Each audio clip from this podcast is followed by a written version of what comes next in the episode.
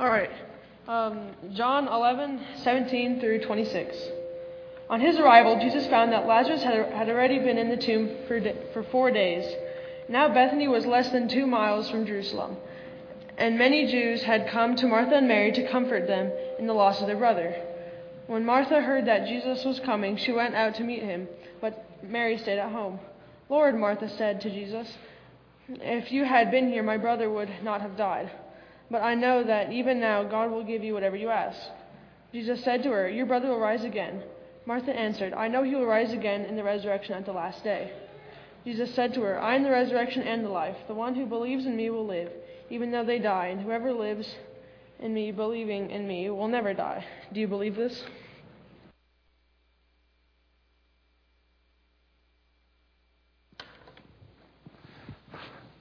Morning, everyone. There's a, we're going to jump into um, uh, Matthew 28. You can go ahead and turn there. As Carl mentioned here a little bit ago, we're going to have um, this weekend coming up. Brian Fuller is going to be sharing the lesson next Sunday, talking about sharing our faith with our children.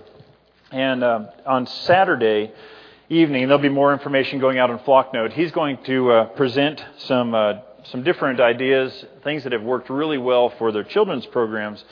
Because, boy, that's important, something for us to really get excited about. If, if nothing else, is that our kids grow up to love God with all their heart, soul, mind, and strength and love their neighbors as themselves. Amen? And that's something that all of us can get on board with and get excited about is how can we, as a church, be people that, uh, be a church that shows God, trains our kids to love God, and invites people in from our world that don't know God so their kids can come in and learn about this great news that we have. And so we're going to, that's as most of our world is in a holding pattern trying to figure out what's going to happen next. We've really tried to be deliberate and say, all right, just because our world is in a holding pattern does not mean that God's kingdom's in a holding pattern, and His mission is still continuing. And so our job is to continue to uh, do whatever we can as people listen to His calling so that we can continue to seek and save the lost, make disciples and grow disciples in His kingdom. Sound good?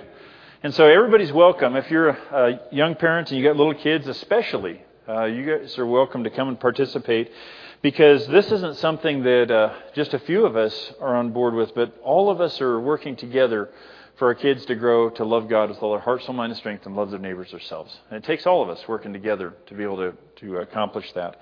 I know that for myself, I am so thankful for the church here in so many ways, but specifically, is there are so many of you who are adults that interact with my kids, that show godliness to my kids in ways that uh, that that I can't, or ways that are different than I will. And I'm just so thankful that my children see godliness from other people and see that example. And this is just a way that we can be more deliberate about that. So that's something I'd encourage you. There's more information will come out in Flocknote and jump in and, and uh, participate. Everybody's welcome. Okay, we've spent some time here the last month and a half or so talking about is there a God and why am I a Christian? We talked way, we started way back with is there a God out there, and what are some things that help us to see that we're not alone here? That this isn't everything we look around isn't just this big accident, but there's something really amazing that has created us. And we've gotten closer to the question of why am I a Christian? Why did I choose to be a follower of Christ instead of a follower of something else out there? Because there's lots of different options. And so today we're going to talk about this, uh, this question more why am I a Christian, and specifically deal with the resurrection of Jesus. Now, we're going to fast forward here just a little bit. And I want you to think about this quote from Leo Tolstoy. How many of you have ever heard of Leo Tolstoy? Okay?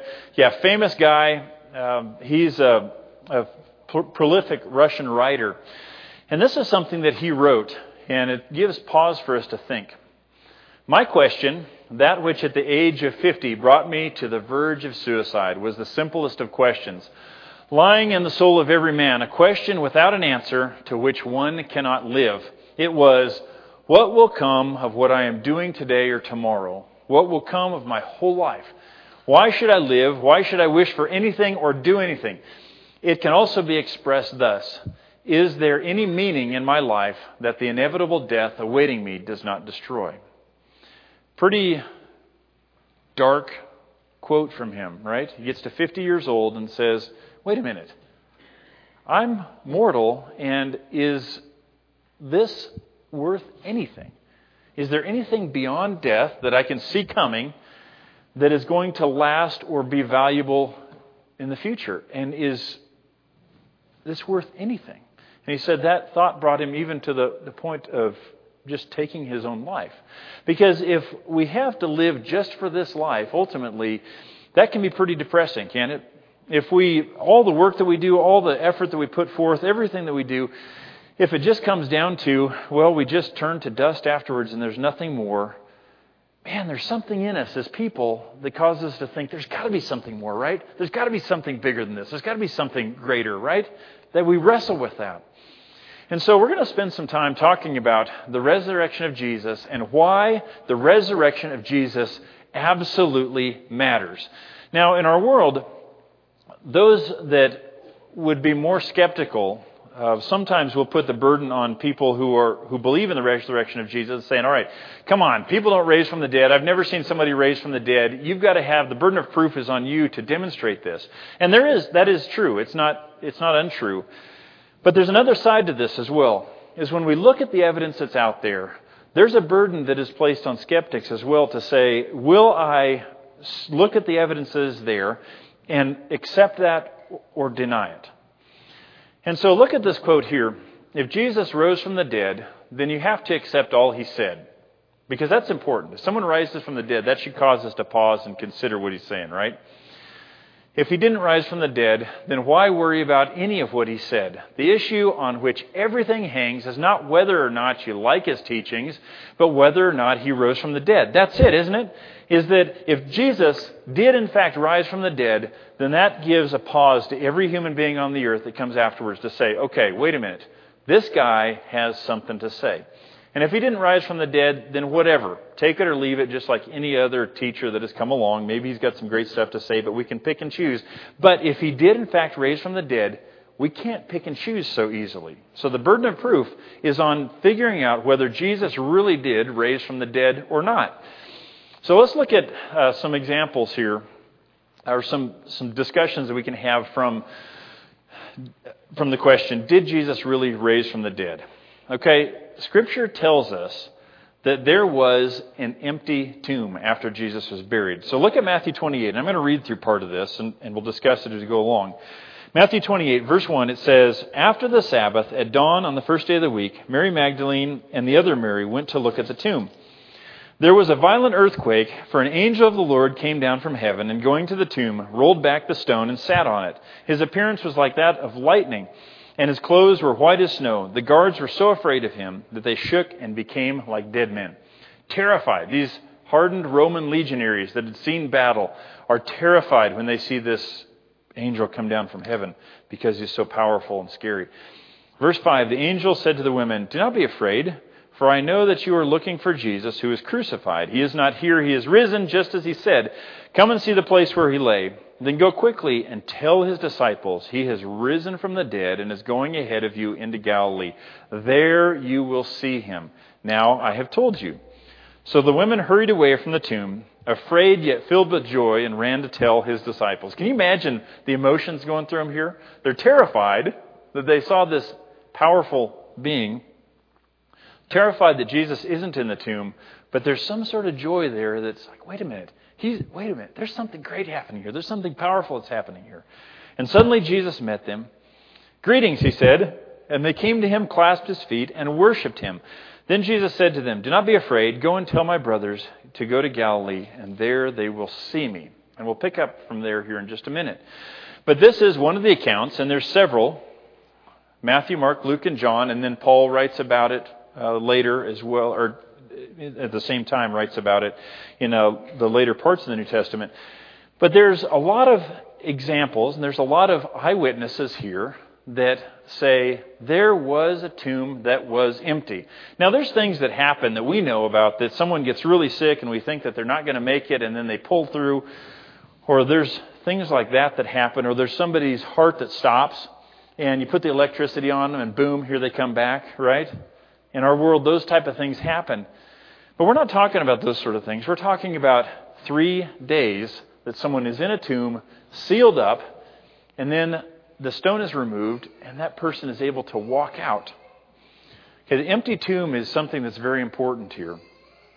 Now, there's part of us that can say, or there's part of us as in mankind that can say, hey, wait a minute here. This is just a story from a long time ago. This can't really be real, can it? This can't be something that is legit, that Jesus actually rose from the dead. But if we stop and look, as we look at Matthew, Mark, Luke, and John, and then the letters of Paul, is that those books, even scholars that do not believe that Jesus was the Son of God, will not debate that all of those books, all of those letters, were written not very many years after this event supposedly had taken place. Okay, that's one of the marks of good history is you don't have long, long, long periods of time between the event and someone writing about it. And not only that, and we've talked about this before, so I didn't go into some of this. There's a lot of copies of the New Testament that is out there from just a few years after Jesus raised. You know that John was written somewhere, is the last of the Gospels, written somewhere around 90 AD. We'll just guess that. You know there's pieces of a copy of John. I've seen them that date from like 125. There's not a lot of copies made from 90 to 125, right? And so these testimonies of Jesus raising from the dead represent good history because they come from the time just right after right after this was supposed to have, supposedly to have happened. There's something I had never thought about until this week in this in my reading and research I, that uh, that hit me is if you notice, when you read through the Gospel of Matthew there, in, tw- in chapter 28, what we just read, who are the first people that see Jesus raised from the dead? Who do you see there? Women, right? We see the women that was raised there. Okay? I've always just read over that. Okay, fine. Yeah, that's great. This is how things happened. Something that never occurred to me, and I didn't realize, is that in this time, in this period, for example, if uh, you and I had to go to court for something, that women were not considered reliable witnesses because they're so emotional, because they've got all this, that, whatever else. And so, if yeah, I can see your faces. Yeah, you're not liking that, especially if you're ladies. Okay, I'm just telling you this is this is the world that that this is written in. Okay, and so if you go to court, women were not considered accurate witnesses. And so, if there's a scam that's going on here, why on earth would you choose women to be the first people that are witnesses of the resurrection of Jesus? And I wonder if there wasn't pressure of, of the story of, of Jesus' resurrection at the beginning. And I'm just speculating here of some saying, oh, come on, let's not have the women be the first people to see Jesus. Let's have somebody with character that we can really, uh, really get some, uh, that, that this, this testimony really holds some water there. But that's not what happened. The Bible, the historical record, chose people that would not, at this point in time, have been the first people chosen, if we were going to make a case, to see the resurrection of Jesus. And I think there's something powerful in that. Is that even though society would have looked at this and said, oh, okay, wait a minute here, those shouldn't be the first people to see Jesus, that's not going to hold water, the fact remains that that's who God chose to see Jesus first some women that went to the tomb. And therein, it just seems that, man, that's not something you make up, right? That's not something you make up if you don't choose the strongest witnesses. And so there's the empty tomb that's there. But let's talk about some witnesses here as well. Is uh, look at what is written here behind me in 1 Corinthians chapter 15. And Paul writes this. And he says, For what I received, I passed on to you as first importance that Christ died for our sins according to the Scriptures, that he was buried, that he was raised on the third day according to the Scriptures, and that he appeared to Cephas and then to the twelve. And after that, he appeared to more than 500 of the brothers and sisters at the same time, most of whom are still living, though some have fallen asleep.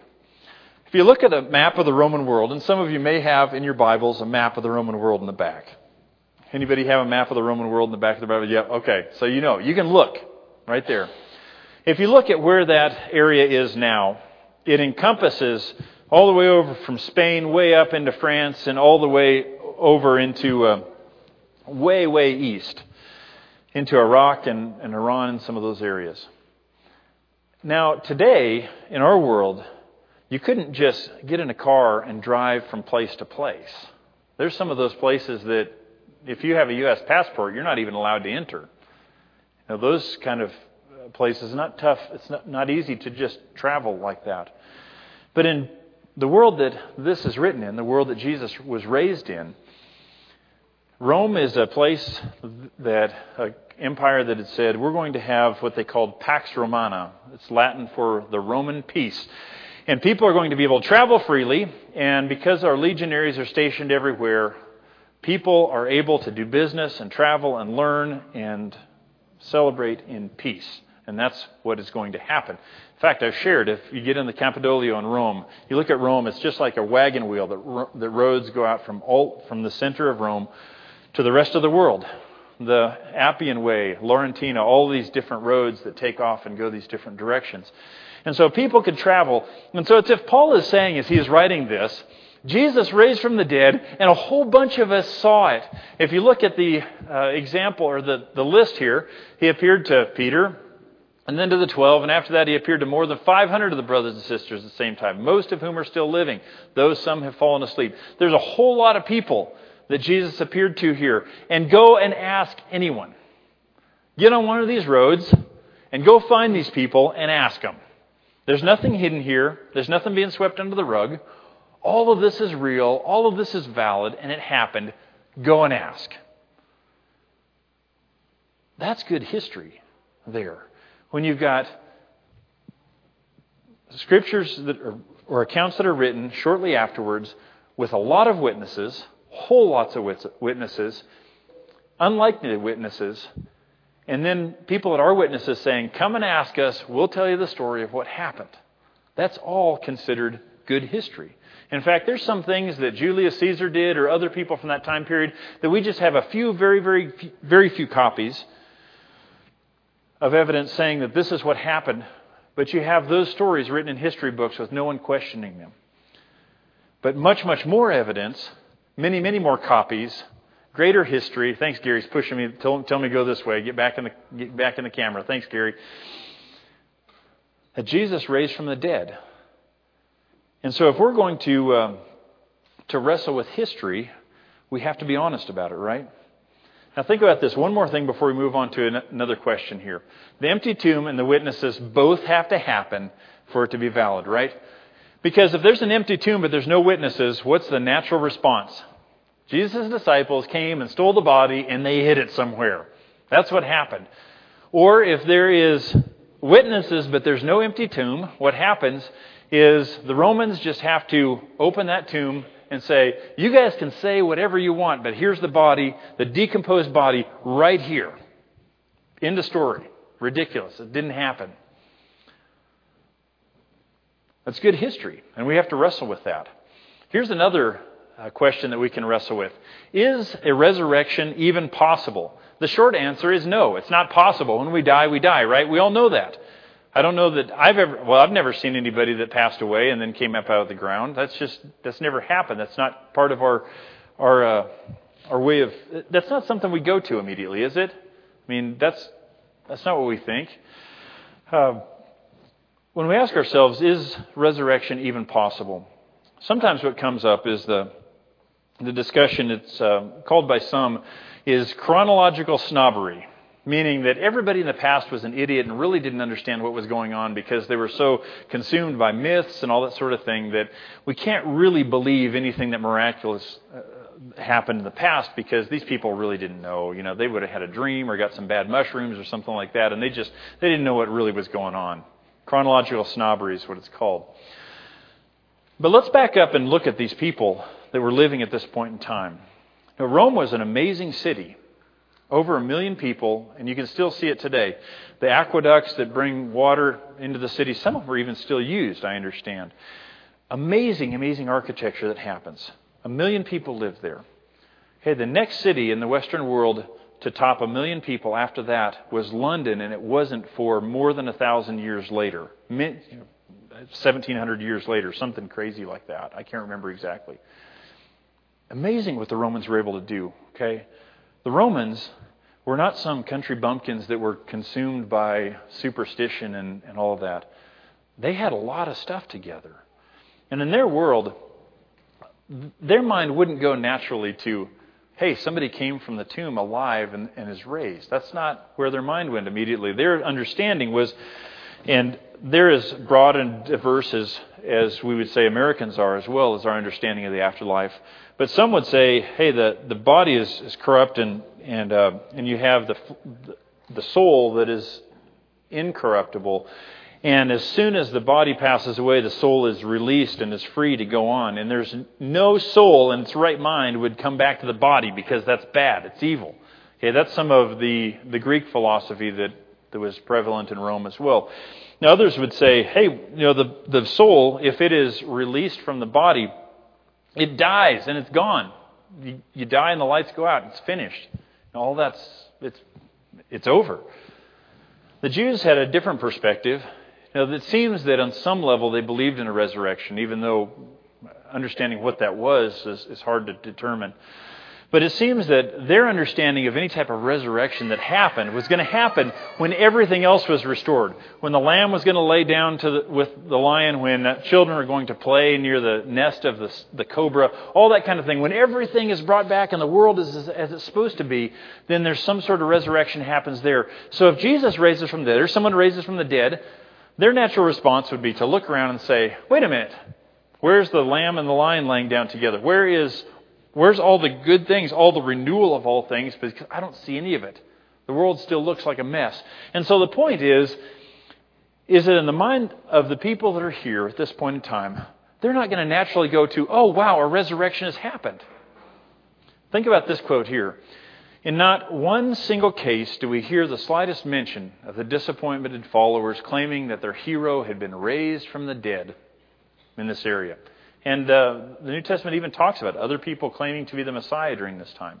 They knew better. Resurrection was not a private event. Jewish revolutionaries whose leader had been executed by authorities and who managed to escape arrest themselves had two options give up the revolution or find another leader. Claiming that the original leader was alive again was simply not an option, unless, of course, he was. And if we're going to be honest with history, we have to wrestle with that. Think about this. Did Jesus really raise from the dead? Suddenly, out of the blue, there's this new worldview that comes. Now, worldviews tend to not change extremely quickly unless something really prompts it, um, or unless a military comes on, comes in. Like, for example, the Romans were able to change the uh, the worldview of a lot of nations around them because their military came in, wiped people out, and said, "This is what you're going to believe, or we're going to give you grief." Okay, well, sure, I'm on board with that. But the Jews understood something from history, and they understood something from the old law. Is how did it turn out for them when Moses went up on the mountain during the Exodus? And they thought, wait a minute, he's gone for, he, we don't know where this Moses guy went. He's disappeared. So we better figure out uh, who brought us up out of Egypt. So we're going to take all our gold and we're going to make this golden calf. And this golden calf is something that brought us out of Egypt. He's the represents this God that brought us out of Egypt. How'd that pan out for him? Not very well, right? And what happened when the Israelites, time after time after time, went back to idolatry, went back to sacrificing their children to Molech or some of these gods? Did that ever pan out well for them? No. They learned something very important from their history is that you stay away from worshiping idols. And you look back in the Old Testament, did the Israelites ever bow down and worship a person? That's a bad deal. You know, we don't do that. That's that's not something we're about to do. Then how do we explain what we just read here a second ago in Matthew chapter 28 in verse 8? It says, So the women hurried away from the tomb, afraid yet filled with joy, and ran to tell his disciples. Suddenly Jesus met them. Greetings, he said. They came to him, clasped his feet, and what does the text say there? Worshipped him. If you go to uh, chapter 28, verse 16, it says, Then the eleven disciples went to Galilee, the mountain to where Jesus had told them to go.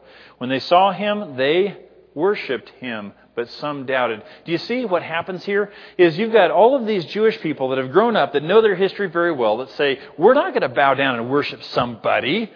We're not going to worship an image. We've learned that from our history. There's no way we're going back to that. And then something happens, and all of a sudden, you have people that are Jewish bowing down and worshiping someone. And it doesn't stop there. Within months, there's thousands more, and within years, there's many, many thousands more that are worshiping this guy named Jesus. And we have to answer the question why? And the only solution that I can come up with is there enough witnesses of the resurrection of Jesus that they realized that Jesus was no mere mortal, but he was something much, much more than that? Is that he was God himself that came down, died for our sins.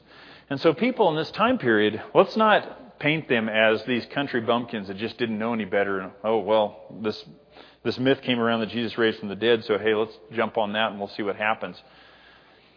Early Christians didn't invent the tomb and the meeting or sighting of the risen Jesus. Nobody was expecting this kind of thing. No kind of conversion experience would have invented it, no matter how guilty or how forgiven they felt, no matter how many hours they poured over the scriptures. Okay? Because those experiences get old. We get past them, right? When persecution comes. To suggest otherwise is to stop doing history and enter into a fantasy world of our own. And what happened with the people that ended up following Jesus in this time is they they heard about the resurrection or they saw it themselves, they had to take a, steps, a few steps back and say, I've got to wrestle with this. I've got to wrestle with this because I don't believe that someone can raise from the dead. But there's so many people saying that he did. There's so many other things that I wrestle with here that I just don't know if this is even possible. I don't know if this, if this is real. But when I look at the evidence that is there, I can't help but believe that Jesus, in fact, did raise from the dead. And they changed. And really, we're met with the same decision, aren't we? Is that we have to ask ourselves the question Did Jesus raise from the dead or not? Do I really believe that Jesus raised from the dead? When I look at the historical evidence and I weigh all of this, do I really believe it? And there's a burden of proof on us to say, I'm going to believe it. But you know what? For someone who is a skeptic, there's a burden of proof there. Because they have to look at the history as it is and say,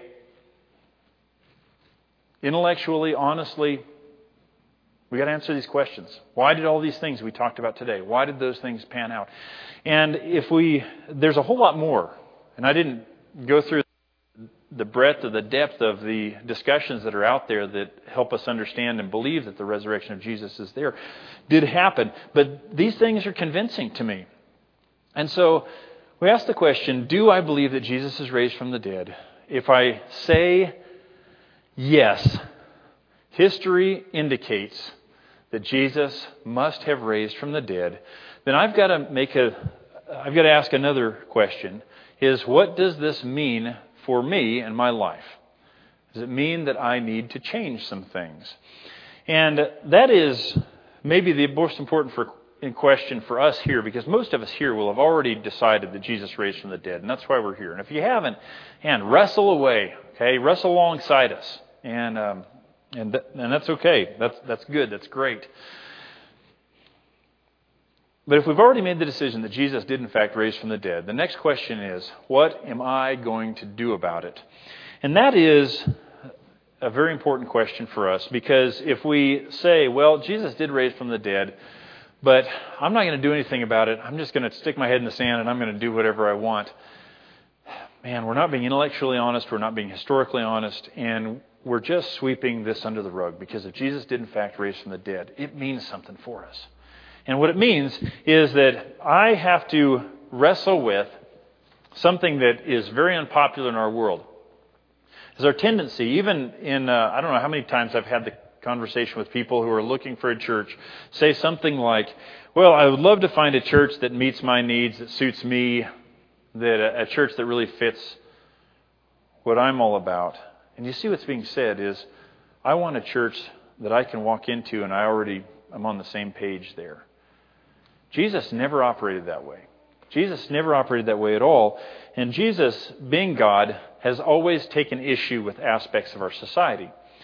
And if we do believe that Jesus did, in fact, raise from the dead, then we're going to have to wrestle with some different things like wait a minute, why is the definition of morality in the world I live in different than the definition of morality that Jesus talks about? Or is my citizenship in this world or is it in heaven? Because if it's in heaven, I've got to decide how I'm going to, I've got to interact differently with the people around me. Or the, my mission in life. If my mission in life is to make all the money I can or find the greatest amount of happiness I can, but I realize that Jesus raised from the dead, then I've got to come to grips with and wrestle with the mission of God may be different for my life than what I want. In fact, it will be. And I've got to submit to that. I've got to submit to God's purpose for me. If you look at uh, just down from where we were at in Matthew 28, verse 11, or excuse me, verse 18, it says, Then Jesus, or let me back up to verse 16. There's something else I want to pick out here. Then the eleven disciples went to Galilee to the mountain where Jesus had told them to go. When they saw him, they worshiped him, but some doubted, okay? Even after seeing the resurrected Jesus, there's still some people that doubted, okay? But I don't get the impression that Jesus is uh, striking them uh, with lightning right there. Now, even seeing it face to face, there's some doubts that can be there. And so if you're in a place that, that you doubt that or you wrestle with it, it's okay. Like I said, walk alongside us. Then Jesus said to them, Jesus came to them and said, All authority on heaven and on earth has been given to me. Therefore, go and make disciples of all nations, baptizing them in the name of the Son, the name of the Father, the Son, and the Holy Spirit, and teaching them to obey everything I have commanded you. And surely I am with you to the very end of the age. Beautiful, beautiful description of the mission of God right here is I want you, now that you have seen me raised from the dead, your job is to go out and make disciples of other people. Tell them about my resurrection and help them to understand what it means to be disciples. So go out and make disciples and grow disciples. That's your mission in this life. And it's so easy for us to get tangled up in all sorts of different things, but really it boils down to those things. Is every one of us has been tasked with sharing our faith, the faith of God, the story of the resurrection, with our neighbors and helping the people around us grow to love Jesus more. That's it. That's what it boils down to. That's what our mission is. And because of that mission, we have a future. We can talk about heaven. We've talked about heaven in the last months. Is that God is preparing a place for us to go with Him where there's no more anger, there's no more crying, there's no more pain, all that kind of stuff. Everything is put together as it should. And because of that, you see that the early Christians did not respond to fear like they had before. Cancer, is cancer scary? Maybe, but not like it is before.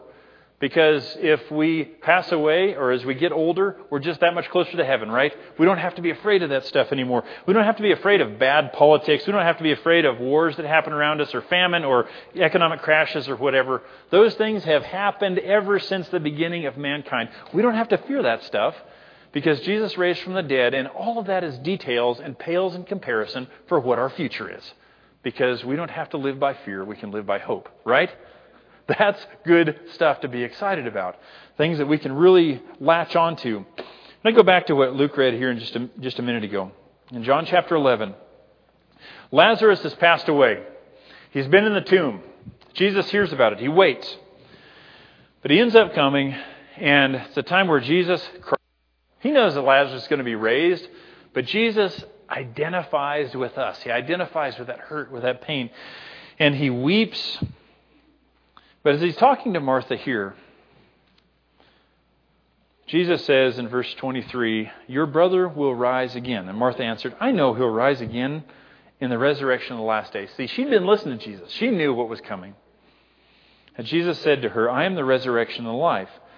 The one who believes in me will live even though they die, and whoever lives by believing in me will never die.